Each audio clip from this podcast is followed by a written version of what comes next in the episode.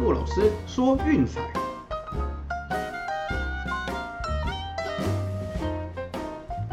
看球赛买运彩，老师教你前往拿白。大家好，我是骆老师，欢迎来到骆老师说运彩的节目。好，今天又是礼拜一啊，轻松的戒赌日，下午完全没有球赛，好，大家不妨趁这个时间把自己的工作好好做好，沉淀一下心情。哦，那我们节目呢也会趁礼拜一来统整一下战绩啊，还有就是整理一下最近世界体坛发生的大小事给大家。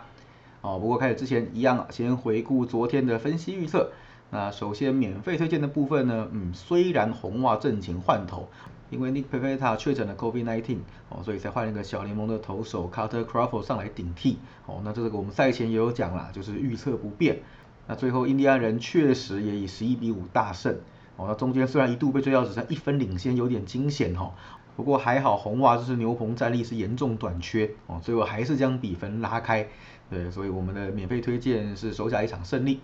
那至于说 VIP 推荐的部分呢，第一场是精英受让一点五上半场。哦，这个比较可惜了，就是 Gary Sanchez 那个满贯炮，我将比分拉得比较开。上半场结束的时候是二比五落后，哦，结果精英在下半场靠着洋基牛棚一阵乱流，对，最后居然八比七还赢得了比赛，哦，这个是比较始料未及的。那当然啦，精英牛棚也放了不少分数出去，这是真的，啊，只是说洋基牛棚这边会乱成这样是比较始料未及的。不过也幸好哈，今天光芒、红袜、运动家、白袜、太空人这些美联竞争中的球队通通输球哦，对，所以杨基虽然输掉一场就是比较嗯不应该的比赛哦，只能说还好没有影响到外卡的排名啊。那说到排名呢，就不能不提我们另一场的推荐了，就是水手哦。那这场比赛我们的预测就有讲了哈，就是先发投手 Gilbert 根本不是重点哈，我们完全没有考虑他，对，重点是响尾蛇牛棚真的太破了。对，所以在延长赛，你看哇，让水手打了一轮多，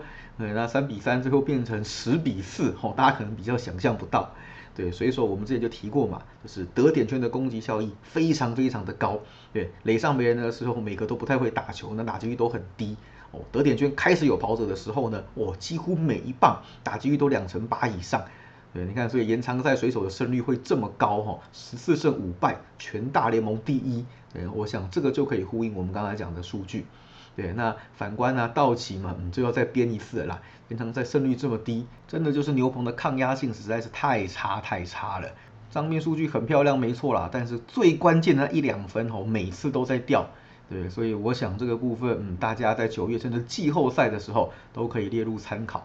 哦，那水手赢得这场比赛之后呢，也将外卡的胜差缩小到三场。哦，最后一个月只能说还大有可为啦，因为毕竟排在前面的红袜，嗯，状况真的不是很好。哦，那正中又伤兵层出不穷，所以来看看水手有没有机会哈，就是挤进暌违已久的季后赛。上一次打赢季后赛什么时候呢？没错，铃木一郎出道的那一年，二零零一，二十年前的事情了。哦，今年也算是很有机会啦。啊，希望他们好好加油啦。啊，另外就是亚利桑那响尾蛇，就是我们昨天的分析有提到哈，跨联盟比赛战绩是最差最差的，那也没有错哦。加上昨天这场比赛一胜十一败，所以大家可能会想说，哎，接下来也是跨联盟的比赛啊，要要不要继续走响尾蛇的对家呢？哎呀，这个跟大家讲一个比较可惜的消息哈，对手是游击兵，今年跨联盟比赛打第二烂的球队，五胜十三败。哦，所以这个两边至少有一边记录要中断嘛，那我们就看看是谁吧。哦，那这个我们就是先不无脑追哈，我们一场一场拆开来讲，那后面就请大家拭目以待喽。好了，那回顾完昨天的战绩之后呢，我们来看一下这几天有什么重要的消息。那首先就是我们刚刚有提到的嘛，红袜再添匿名，呃，就是 Kobe IL，就是 Nick Pivetta，哦，昨天的先发临时被换掉。所以这个嗯伤兵阵容越来越豪华了，只能说红袜的外卡之路是走的越来越坎坷了，哦，就看他们什么时候能够回来吧。啊，在回来之前也只能期望就是小将们能够把场面给 hold 住，哦，至少不要被超车或者差距被拉开。那另外一个就是进入伤兵名单的是洋基的牛棚大将 Jonathan Loaiza。所以他昨天会输给精英呢，我想啦，多少跟牛棚的调度也有关系，也没办法，就是呃，Kluber 就像我们预测讲的，真的投的很烂。那个决胜球投不出来哦，经常在那边跟打者耗，那耗到最后还没有解决掉人家哦，就变成消耗自己的体力和用球数，只好让杨基提早动员到后援哦，那结果就是像这样子，就是一团混乱然后，让对方打爆，最后输掉一场不应该的比赛哦，那所以这个部分，嗯，我想就是大家也是可以参考看看啦。那另外的消息呢是关于记录的部分，首先是光芒的小将 Wander Franco，哦，已经连续三十五场比赛上垒了。这个记录呢，在历史上就是二十岁以下年轻球员连续上垒的场次哦，现在仅次于 b i k y Mantle 的三十六场，以及 Frank Robinson 的四十三场，这个是相当难能可贵的啦。对，所以我们也期待就是他能够继续有这样子的好表现，除了带领球队胜利之外，哈，也能够就是突破一些嗯上古神兽的记录。我真的很久没有年轻人能够打这么好了，实在是不简单。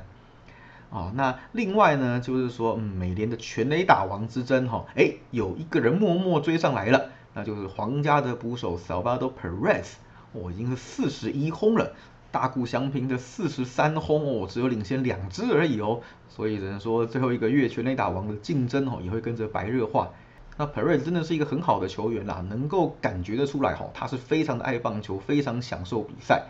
就算皇家的战绩不佳，你看到今年为止，他只缺席了一场比赛，而且每一场比赛都认真打，也打得非常的出色，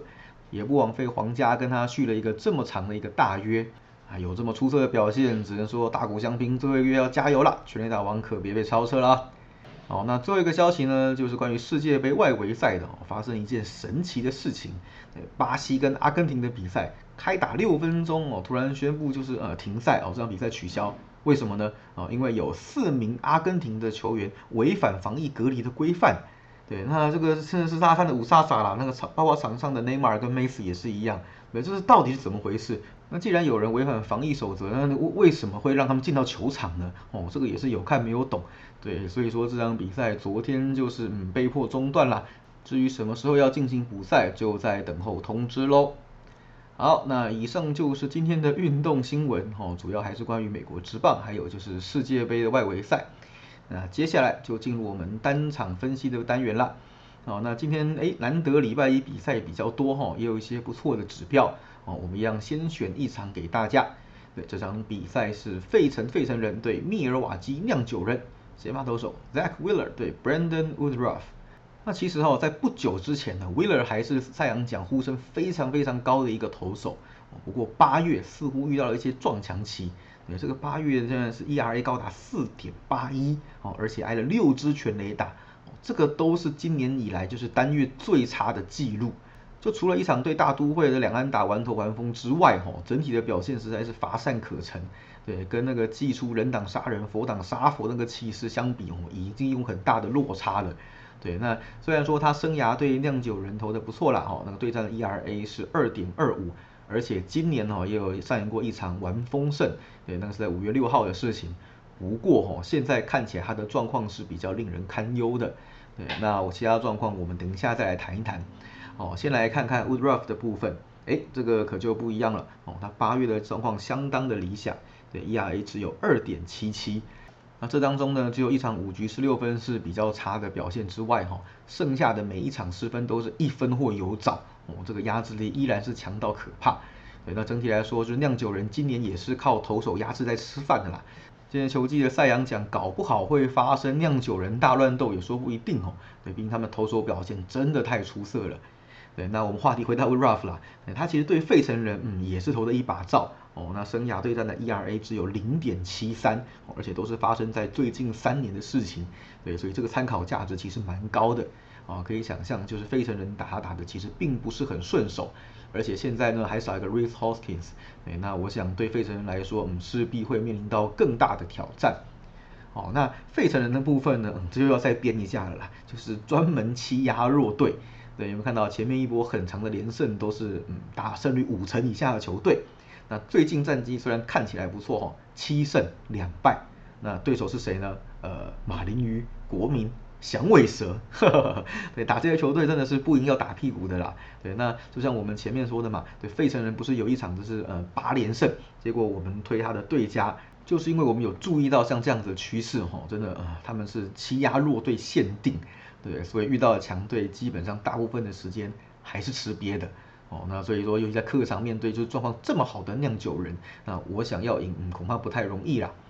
呃，那酿酒人的部分呢，最近状况也很理想，好，六胜两败，对，而且对手哦，这个是货真价实的哦，包含了就是红雀和巨人，能够从这么强的两支球队手上赢下系列赛哦，真的是不简单哦，这胜率都是货真价实的。那当然了，除了最近的打击稍微正常发挥之外哈，那牛棚的压制力，嗯，其实也是超一流的。对你看到他们就是本季的牛棚自得分率只有三点八二，这个是在国联排名第五名的。那费城人的后援投手可能就没有这么强了。哦，对，所以基本上威勒以下现在的状况，嗯，恐怕会早一点点交棒给牛棚。对，那这个部分对于酿酒人来说也是一个可乘之机。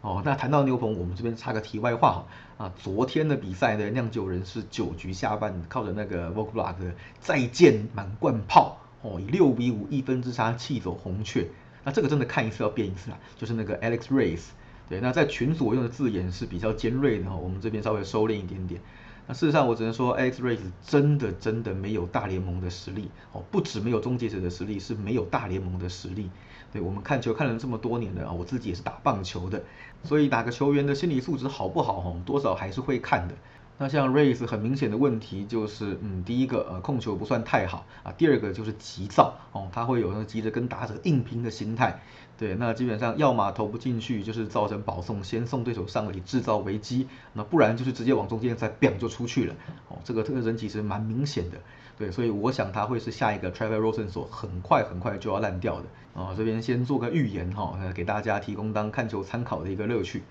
对，好了，那我们回到这场比赛哈。对，那事实上呢，嗯，趋势的部分，因为两边最近其实都在一个嗯胜多败少的状态哦，所以大部分都是正的。比较重要的一个呢，只有就是费城人哦最近的系列赛 Game One 两胜六败，那酿酒人的部分呢，则是九胜四败。哎，那今天刚好了，酿酒人不需要移动，在主场就是以逸待劳。那费城人则是要从迈阿密飞过来打这场比赛，对，所以我想这个部分今天上的优势哦也包含在里面了。所以这个系列赛，我想比较可能会有主场的酿酒人拔得头筹哦。第一场比赛，我们的推荐是酿酒人独赢。好了，那以上就是今天的节目内容，希望大家会喜欢。那剩下的一样啊，晚点我们会寄送给 VIP 的会员。好，那这边再跟大家提醒一下哈，就是美国职棒的季后赛，我们全部是做免费的，哦，当做是售后服务。那如果说有会员的权限还没有到期，我们会自动将它顺延到 NBA 开打，也就是十月二十二号。所以这个部分也请大家不用担心。喜欢的话，记得订阅并分享我们的频道，给身边喜爱运动、热爱运彩的朋友一起来看球赛、聊运彩。也忘记到我们的粉丝团去按个赞哦。我是骆老师，我们明天见，拜拜。